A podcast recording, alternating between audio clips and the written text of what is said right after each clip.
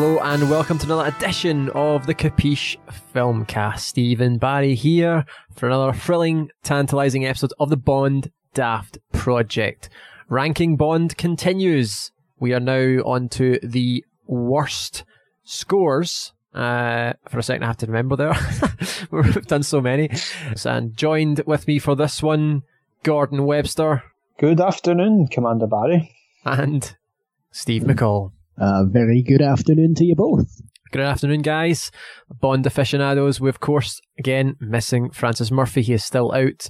Uh, sore back, unfortunately, is stopping him from joining. I, d- I messaged him. It doesn't sound like he's going to make it for today, unfortunately. He His quote is, uh, he is lying like a dead man. So that doesn't sound like he's got the uh, energy to join us for this one. Um, now, this one, I don't envision this one taking too long, actually. I don't know how you guys feel. Uh, There's not many I've got as worst score. I generally love most of the scores. So there's only about one or maybe even two nominees I'm going to put on this list.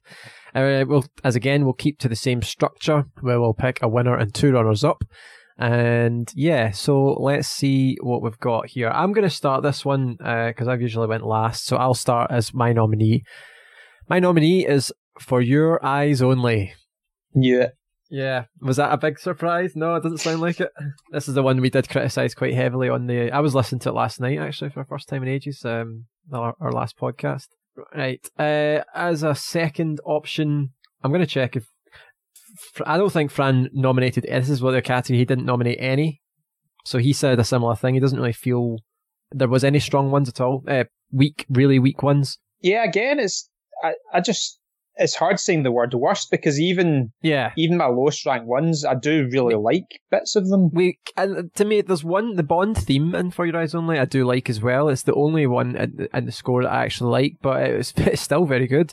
So then Yeah, it's it's probably maybe we, we maybe change the name of the category to least favorite or something. Um, so For Your Eyes Only, um, I think really I, I'm torn possibly to add in.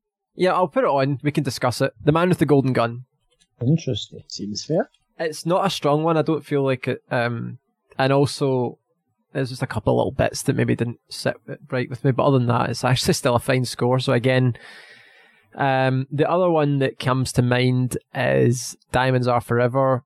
But again, similar comments that I don't think it's even that bad a score. I just think it's least favorite. There are some tracks on that that mm, don't work for me. Um, there's one that's quite laughable actually.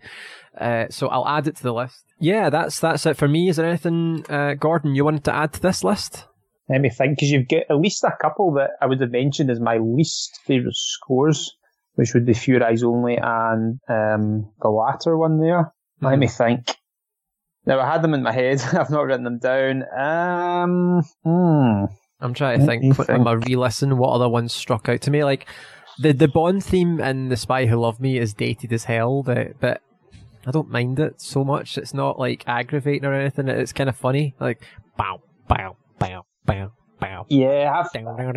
I love that, but again, I saw that from such a young age, and it just it suits Roger's Bond. If it, if it wasn't Roger, I don't think it would have held up anything like the way it doesn't in my mind at the moment, really. But yeah. I'm gonna say I'm gonna start with 1999's "The World Is Not Enough," Okay, I'm surprised at that actually. All right. Okay. Anything else? and ooh, I'm going to say now I was gonna go with a Thomas Newman one, but there there is some good again. There's some good stuff in there, but I it's not memorable enough for me to comment too much either way. I don't think there's there's no sort of bad cues. It's just maybe not memorable enough. So I'm gonna Yeah. I'm gonna go with a controversial one here. I'm gonna say, and I know this is not gonna go the distance, and it's not gonna go down well. 1995's Oh, GoldenEye. I knew it. This is Shut gonna, the door, Alec. There's a draft. oh. I'm going to grab my popcorn and just sit and watch this. this is insane. I'm just putting it, it's merely just for a mention, because I mean, I've said enough about it. It's just, because I know it's not going to rank at the bottom, but it's just uh, to, you know, it's just, I suppose, showing the difference in opinion, really. I know, I know. You, you've lost your Bond Dav privileges, but uh, I lost, lost most of them a long time ago. Okay, okay. Uh, any of the others, or is that you done with that? No, no, that'll go with that. Because I was going to say Diamonds Are Forever, which again, a lot of love for, but uh, certainly John Barry's least impressive. Mm, okay. Steve, any you want to add to this? The only one on my list, which just got a brief mention there, I think, which I am going to throw in, is I think The Spy Who Loved it. Yeah. Me. Okay. Just, I think, yeah, purely, it's not whether or not this is a bad score or whether or not it just doesn't quite work with the film, I think is going to be the argument that comes up. But that's the one that I'm going to add to the list. Fair play. Yeah, I mean, it has certainly dated. It certainly, I could see it on there. I was toying with it as well. Um, so, yep, fair play for adding it. Okay, there we go. We have six films to discuss. Um, I'm going to go ahead and take the easy option to start this one. I'm going to highlight one to I think is a lock in, and I think mostly we can maybe at least agree. For your eyes only, to me, is the is a definite lock in as one of the worst scores for the franchise. Uh, I found this one really at times jarring, confusing. It didn't really fit. It didn't really. I found it just not a great, uh, not memorable as well, but also memorable in the worst ways. Um, it kind of actually detracted from a lot of some of the fantastic stunts for me, and just gives the film this sort of silly tone. But the last third is where it picks up a little when the uh, the sort of rock climbing section, um, Yeah. when Bond's scaling to the hideout and the, the Bond theme kicks in. I remember enjoying that. So it's not all bad, but it is definitely when you're up against all the other stuff. This is by far Bond's weakest score for me, anyway. So, For Your Eyes Only has been highlighted. Steve, uh, you obviously mentioned Spy Who Loved Me. Um, is that one you would want to lock in then? You would consider locking in? I think that's the one that I. Are you able to share the Word Oh, shit, oh, of I just, course. Yep. That's I just it's, it's handy if I've got it in front of me so I can remember what's what. Completely forgot. I just remember it being a sort of um I just, I just remember it being a weird disco-y soundtrack and obviously it kind of it was it worked at the time. It was very I suppose all of its time. But I remember thinking that it didn't quite match the action that was going on Mhm. and it obviously dated quite quickly. Yeah. Yeah. Um, I mean, it's, there are some. I, I did manage to sort of take a quick listen through it because I thought I'd better at least consider it uh, on its merits, and it does have some quite good. I, I, there's something about Bond seventy seven that I actually quite like, but um, Actually, I've just You remembered two, one of you two are the. warming to it. No, the thing is, I'm actually, as Steve is talking, I've just remembered one of the things that. For me, that film is one of the best Bond films. However, there is a section for me where the music ruins the the film, and it's that section in the desert when Yeah. the car break, the van breaks down, and the music switches to this silly, uh, comic kind of music, and I just think that the tone just is too on the nose, too daft, and it's it just is distracting. And I think actually I'd forgotten about that. For me, actually, now talking about Spy Who Loved Me, I kind of think it actually is a strong one to go on the list. But I'll let you finish, Steve. uh, that I think is basically what I. I knew there was a bit that didn't work, and it is. I'm going back through my notes, and I've just got it. It says "funky disco soundtrack to Peril," and I assume that is actually the Peril that you're talking about. I think that might be the scene that uh, I mean. So I just, it's not, it's not a bad soundtrack. It just jars. It doesn't quite work with the film that it's supposed to be overlaying. So I think Yeah. that's the only reason I put it on there. So you want to lock this one in Yeah, I'll lock that one in. for now, anyway. Uh, yep. Okay, Gordon. Which of these others do you feel we can lock in potentially as uh, top three? Yeah. Do Do you need to go down that list? I feel like I'm missing one or two there. Uh, there is only another four. Oh, is there. that it? Right. Um. Right. Um. Just to be clear for the listener, we've got The Man with the Golden Gun, Diamonds Are Forever, The World Is Not Enough, and Goldeneye on this list still. Yeah. Um. I would say I'm not going to lock in Goldeneye because it's clearly it's not it's not gonna it's, it's gonna just lock itself out again. So I'm gonna go with the the other one which I put in, which was the world's not enough. Now, and again, I like it. Um, I feel it's it's very much intertwined with Die Another Day. So some of the, the pros and cons I'm going to say apply to both. I think where Die Another Day is maybe a bit better in terms of the score. The score is it feels a bit more classic Bond, and maybe it, um, just a bit more, a bit more sort of captivating and dramatic. That I mean, the, part of the reason that they're so similar is, is there's even one or two shorter cues that David Arnold reuses in Die Another Day, and there's certain ones that are very similar. But I feel that the getting into the late nineties, early two thousands, that that sense of Brosnan's Bond becoming more of an action hero, and getting there's been maybe too many set pieces. Mm. Um, the the music sort of went along with that. It became a bit too a bit too sort of electronic, almost techno, where it felt like sort of mistimed a lot of the time, like offbeat. You can look at um, like say the the opening um, gun barrel sequence to Die Another Day, for example, where the it seems a bit offbeat and something not right there, but I feel Die Another Day is just slightly more memorable. And yeah, the I just feel David Arnold's best work was kind of reserved for his first two Craig films, and then above that, Tomorrow Never Dies. And it just it's just not a particularly memorable um, score for me. The World's Not Enough is is is good, and at times it's um, you know, can there's bits that can be slightly edgy, slightly sensual, maybe in one or two of the kind of love scenes, um, or where you know like love is alluded to. So yeah, good, but um, like like was said in one of those two films, close but no cigar. Okay. Uh, yeah, The World Is Not Enough. I've only listened back uh, once, really. Um, I can mostly agree with that. Uh, I'd need to rewatch the film. It's kind of the next one I'll be watching on my sort of rewatching of the films um, Yeah. to kind of see how it fits in with the film. I remember when we watched it as part of the project, I did enjoy it, and if I, I remember quote, co- uh, commenting at the time, I think I preferred it or noticed the score more than Tomorrow Never Dies. So yeah, that's why I was a bit surprised this one came up. Um, Could, yeah, could I suggest another quick thing about The World's Not Enough, Steve? of course, I, I just thought of the now in I think just about all the films there is the the Bond theme is used to varying degrees, different composers. David Arnold did some good versions of it. Sometimes it does isn't isn't really the most memorable version and doesn't work well with that with a particular set piece. I feel it- it's also you could say part of our reasoning behind some of these choices, or mine anyway, is the not necessarily the music standalone, but the music uh, whether it's used well or not used well in a particular scene. I feel that the see the, the Bond theme. I think where we like to hear the the Bond theme is just when Bond's doing something cool, some kind of action set piece, something which you just think, you know, like yes, like for example.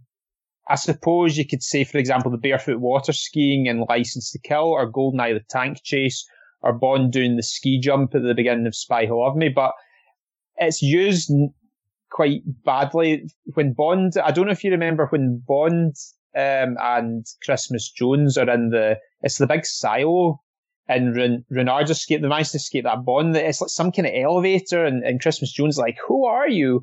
And then Bond is just Hmm. like, he starts the, the Bond James Bond line, he goes Bond, and then there's this like kind of over the top, like the elevator thing shoots up to the top, big explosion, and it stops, and he's just like very kind of um backhandedly just like James Bond. It's just it's just not the best Bond James Bond line. It's I don't think that's a kind of cool enough scene for that to be used, and that's obviously the bits when Bond for the casual observer. That's a it's a big thing when you hear those lines, and I feel the likes of there it just wasn't the best use of it. But I don't know if that's too much of a criticism of David Arnold or rather the the actual director. Yeah, I, I would say in that point it sounds more like it's really the director and the writing there and the editor potentially. But yeah, um, as for that uh, James Bond line, it sounds like they're just trying to be too cool, like, and it's backfired a little. It sounds.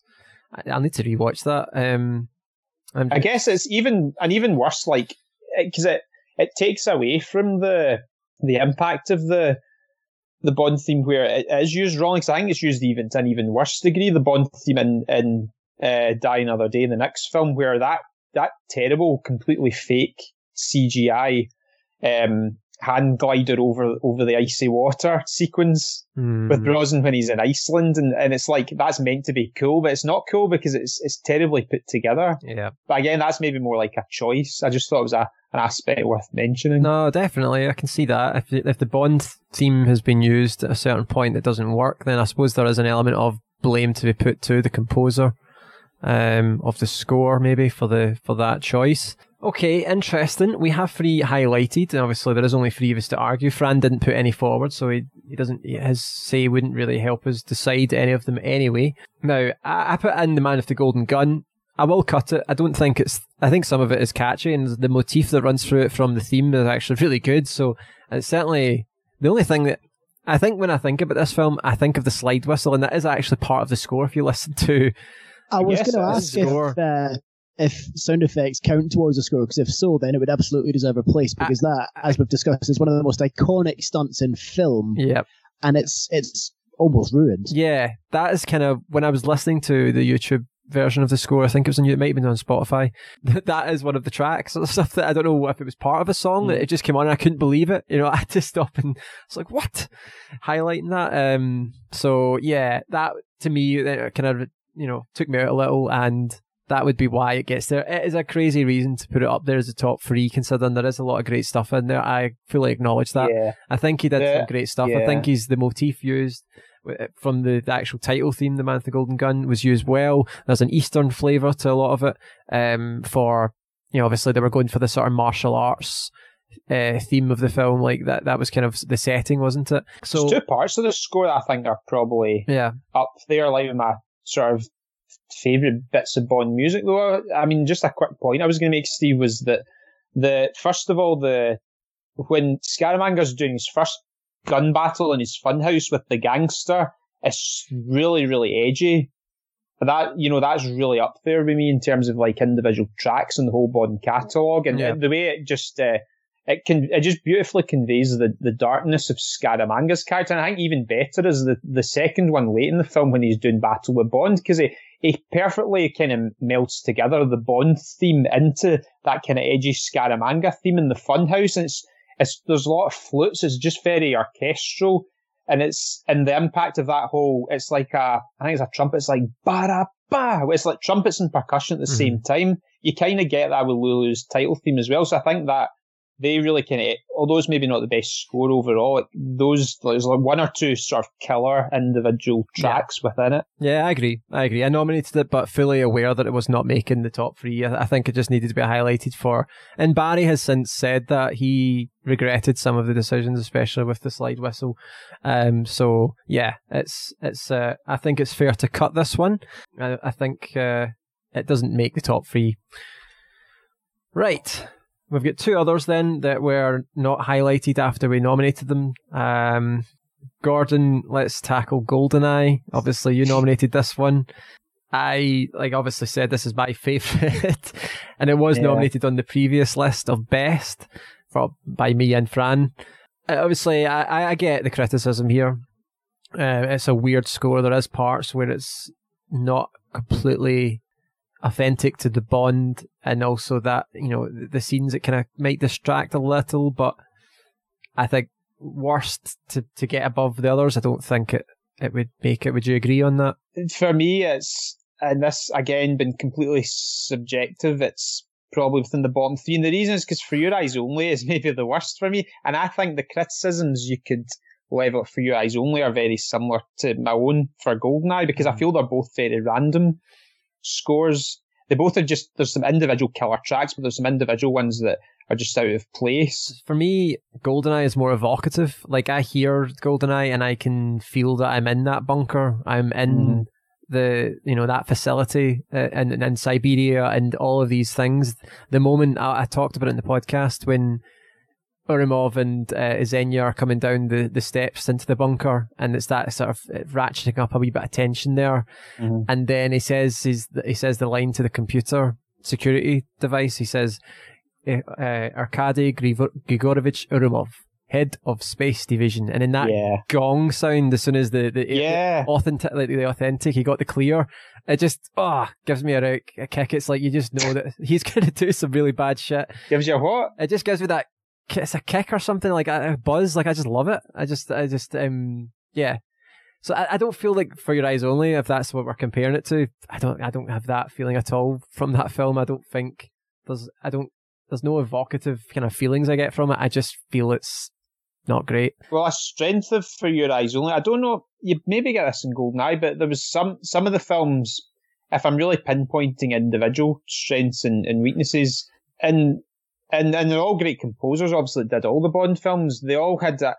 I think just about all of them had a knack of really kind of bringing you into a certain scene or exotic or non-exotic part of the world. The likes of Your Eyes Only. I love how when the likes of Bond arrives in Cortina, there's a very I think that's in Italy. There's a sort of like slightly Italian sound to the sound to the music, which brings you into that world. And I think even more so when he goes to Spain at the beginning of the film and you see him driving the White Lotus before it gets destroyed. It's this sort of like, it's, it's really sort of, I don't know how you describe Right. it, um, Yeah. sort of like, uh, whatever you call it.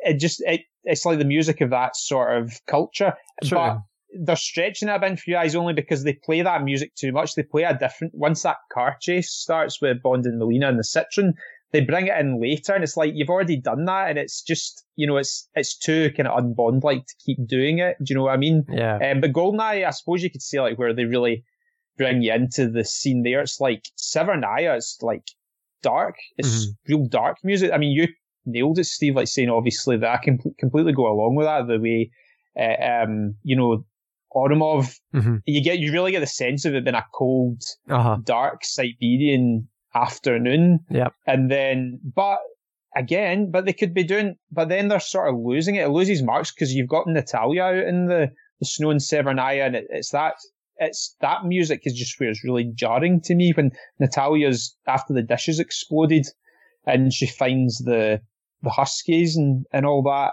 It's, yeah, that Ah, just yeah. detracts from me. This is obviously just this is where it comes down to personal taste, isn't it? Um, Yeah. For me, I don't mind it. I think the light and the dark is is what it, why it works, but completely uh, agree. Um, Steve, how do you feel about it? Do you feel it can it would make the list, or would you cut it? I would I would take Goldeneye off this list. I think, in fairness, I like I said, I don't like Natalia's theme. That is a bit of a shame. But beyond that, I actually quite like. I like the Soviet sounds. I think it matches the film particularly well, particularly as we mentioned in some of the darker parts. So I I would support this being cut. Okay, Gordon, are you okay with cutting it? Yeah, listen, man. Like, like I said, I'm a lone wolf when it comes to Goldeneye. I mean, because I understand you guys what I love for it. I, you know, I completely respect that, and there's bits that really work for me. Okay. So, but yeah, of course, man. Let's uh, let's get that off the list. Right, with Goldeneye's been cut, we only have four left, three highlighted. The only one we haven't really spoke about in depth is Diamonds Are Forever. Um, I nominated this one, um, again, mentioning that I think it's actually got some great moments in it. There's some moments that definitely don't work for me. It's got a very porn sounding feel to some of the, um, the sax and things like that. I think it's a bit, yeah, fair enough. It's the 60s, uh, or no, it was the early 70s actually, 71, wasn't it? So maybe at the time it didn't seem as cheesy or whatever, sort of uh, seedy. Uh, I think it's got a seedy feel to it. I think, yeah, And I a, think, a seediness, Yeah. yeah. and a sleaziness maybe. Yeah, I don't know. I'm not yeah. sure about for me like like porn, but sleazy, seedy are words that come to mind. wor- and then there's the theme that plays. I do, the only theme I do like, obviously it plays the Bond theme now and then and things like that, which is always usually great. I think, I don't think that, that was too bad, but, um, I did quite like Wint, uh, Wint and Kidd's kind of odd music, this sort of mysterious kind of vibe it had. Um, I did quite like that. Every time it showed you them or a scene with them in it, that theme would play. So I did kind of like that. And then there's moments as well. I will admit that the the, the actually now thinking about it, I can't. It's it's it's fighting for the world is not enough. I don't know if uh, the world is not enough might edge it just for the fact that I don't really remember a lot of the world is not enough. But the Diamonds Are Forever score had the moments where the Bond theme would play and it was quiet, and it reminded me of what they would do in the games. It kind of as Bond's kind of like walking around, and it it, it points as you know it's much better than the film. It's you know the actual film. Um, but it, and then the the worst scene. So the the reason I would put it on though would be that moon buggy car chase sequence music. That's I don't know if it's flutes or something, but it's quite mm, it's jarring. Again, is the word I would use. It's a bit. It reminded me of a computer game. I think it was Zelda's music or something like that. It just sounded a bit silly. It didn't feel feel, feel like it fitted, and it it's just a bit kind of shrieking. You know. What do you guys think? yeah, I, I can kind of echo that, Steve. Yeah, I feel there's a. I agree with what you're saying in terms of strengths. Wint and Kidd's theme I like because mm-hmm. it's it's it's creepy. It's very creepy sounding and dark sounding, and there's a darkness and a creepiness to Wint and Kidd. Although they're very exaggerated villains, very exaggerated henchmen. There's, I think that's one of the best parts. The bit where they use the Bond theme are, are very very good. There's a there's a sort of um there's a swagger and uh, a real kind of attitude to the like each sort of uh, sort of subdued blast of the trumpet that gradually builds up to the main Bond theme. The likes of when you see the hovercraft and Bond's in this sequence with Moneypenny at the customs when he's posing his he's getting an ID to become Peter Franks, and then it's the I really don't like the it's the music around the the moon buggy chase, like you rightly said, and the the casino scenes, and I guess that it was more of a sort of regular everyday person's sort of sleazy Las Vegas can- casino compared to the the sort of more upper class venues in like you know the Monte Carlo one or the one in Nassau or whatever, where there's a bit more classic. So it was in keeping with that, but it just it's just that sort of take that's where the film itself is taking me out of the Bond world a little bit. Yeah, you feel like I mean, it's weird. We're given, if we were to nominate this one or put it on the list, it's almost being punished for being the score to that film because it's the film that it's, it's done its yeah. best. Maybe you could argue John Barry's done his best to try and write the score for this film, and that sleaziness is part of that film, isn't it? That kind of humor that Guy Hamilton had in this film. Um, Tom Mankiewicz is a writer as well. Steve, what's your thoughts on this? Yeah, I'm trying to work out how much of my not anger, but sort of disdain is towards the film itself rather than the yeah. the memories of the score. Again, I'm kind of going back just now and listening through bits of it, and I'm getting sort of flashbacks of the film and going, Ugh. so, I, yeah. but as you said, I don't know how much that is the fault of the score, and I think you're right in that John Barry's probably done his best with what he had to work with. Um, so, I mean, overall, it's it's definitely not up there with the best, but um, is it the worst? I would struggle to I would struggle to argue enough of a case for it being the worst, but I think that's just my sort of slight lack of arguments. Yeah, uh, so I can be swayed on this one. Yeah, I'm the same. Like for me, I think the two For Your Eyes Only Spy Who Loved Me would be in this, and I, it's between the World Is Not Enough and Diamonds. The World Is Not Enough, I don't really have a gripe with as such. It's just that it's maybe just not as memorable, and it in my head is just a generic action movie score. But I will say that I have maybe not listened to it enough to kind of feel the nuances and watch the film again. Um, so Gordon, you're you're kind of you might you might have the final say on this one. What do you feel between Diamonds and The World Is Not Enough? Or or do you feel that Spy Who Loved Me should be the one that cut? I suppose I wouldn't. I want to assume that you because I know you prefer that. Well, yeah. I, I mean, another the last thing I was going to say about Diamonds Are Forever is John Barry. He's kind of capturing a, a kind of a sound of diamonds in certain parts, similar to how they. I think they did that quite well in the title song as well. But yeah, for all the reasons we mentioned, it's not really up there. Spy Who Loved Me, I I would take Spy Who Loved Me out personally, and again, it's maybe just a bit personal bias because I saw this film from a very young age. I didn't think about who scored it or quite how different. It took me years to realise how different it was compared to the others on a similar level to Your Eyes Only and Goldeneye. But I think Bond 77 is uh, a great thing. Cause I think it just really sort of announced 1970s. It just it suited Rogers Bond, especially like when it's first used in the ski sequence. And there's an edgier version used underwater when, when you know, him and Anya in Lotus.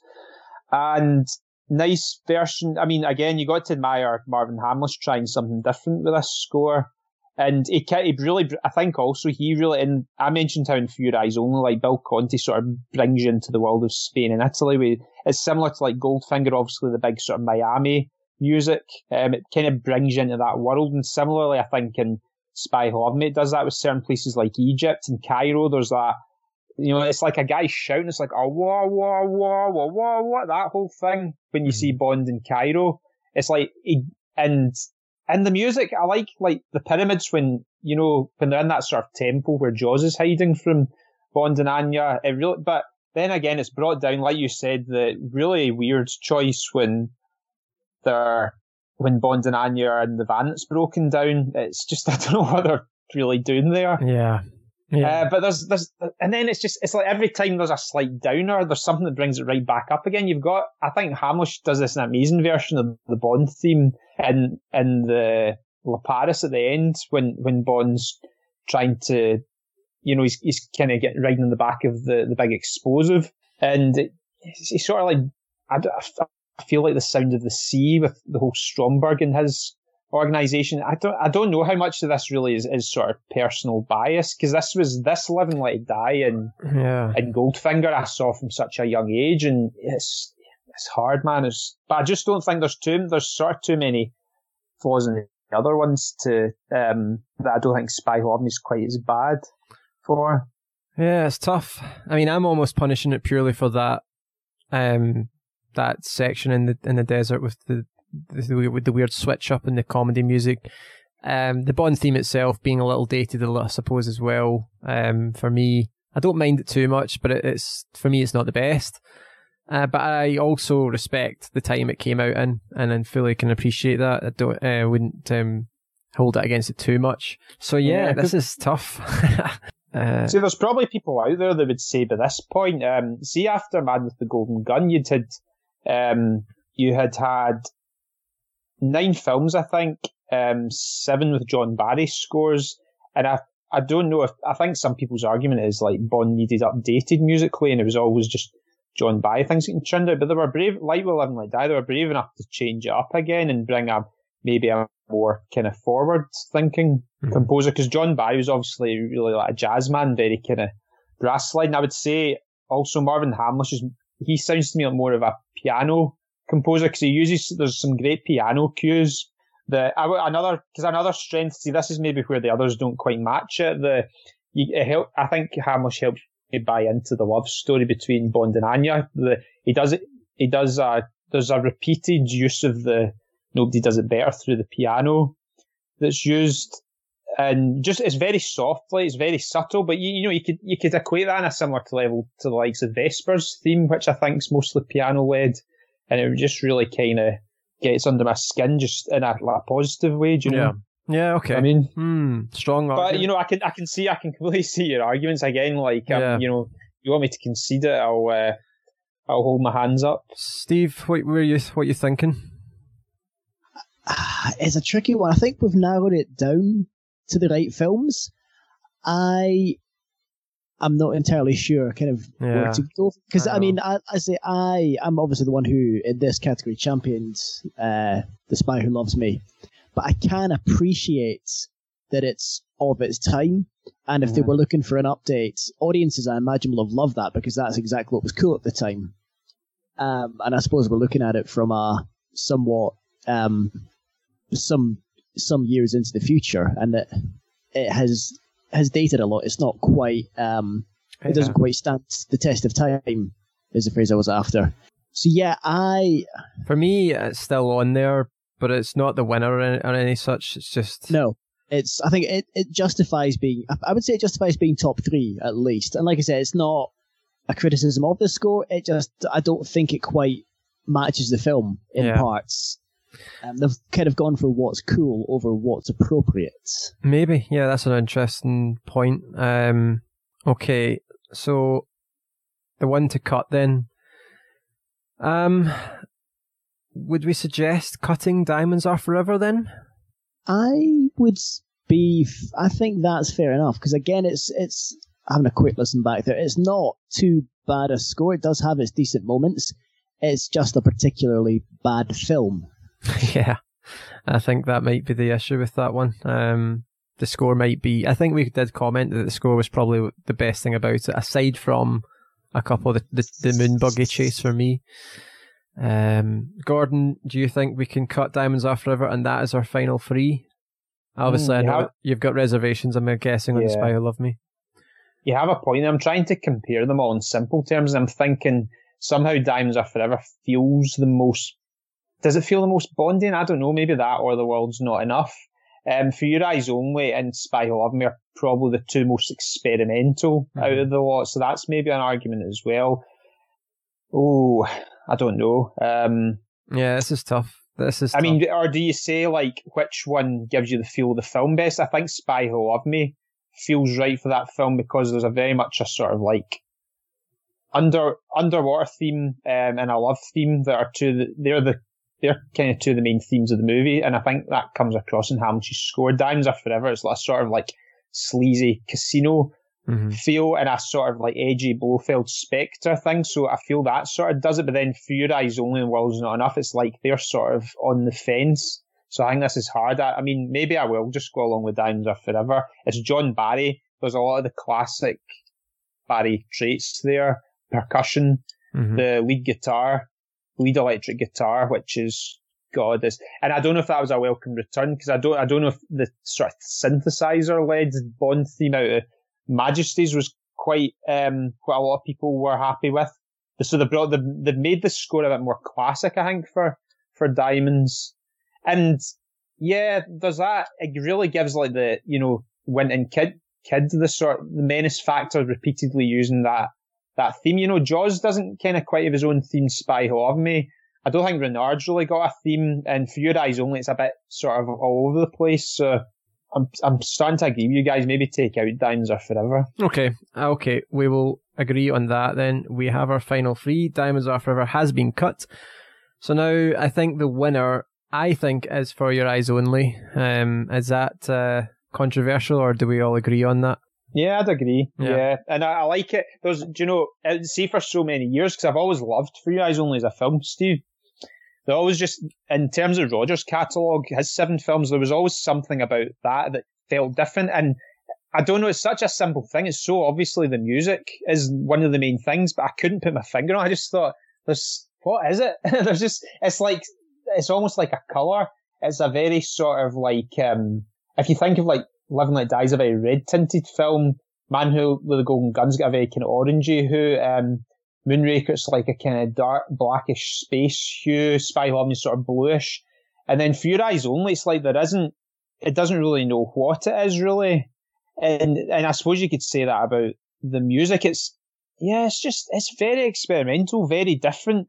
I like, like I said, um, Bill Conti does well to sort of bring you into a culture like with Spain, with Italy, um, and he does his own versions of the Bond theme really well. Like when him and Melina are in the little sort of mini submarine underwater, there's a lovely version of the the Bond theme there. Um, he he's got the sort of wah wah trumpets, which I really love, which is a huge sort of signature part of just getting that Bond flavour. But then you've got probably my least favourite cue in the whole film. It's the the Steve McCall mentioned obviously it gives you a sort of winter Olympic sport vibe. You got that with the when Bond Bond's battling that uh, the blonde-haired henchman um whose name I forget um working for Kristatos. The two of them are battling on skis, and it's like it doesn't feel quite like Bond's world. I know on skiing's Bond's world, but it's like the big sort of like long jump thing. It's not quite Bond's world. That music is just you know, it is like something you would hear in the Olympics. And mm-hmm. then, like I said, they kind, I think Conti stretches it too far, but that's sort of like,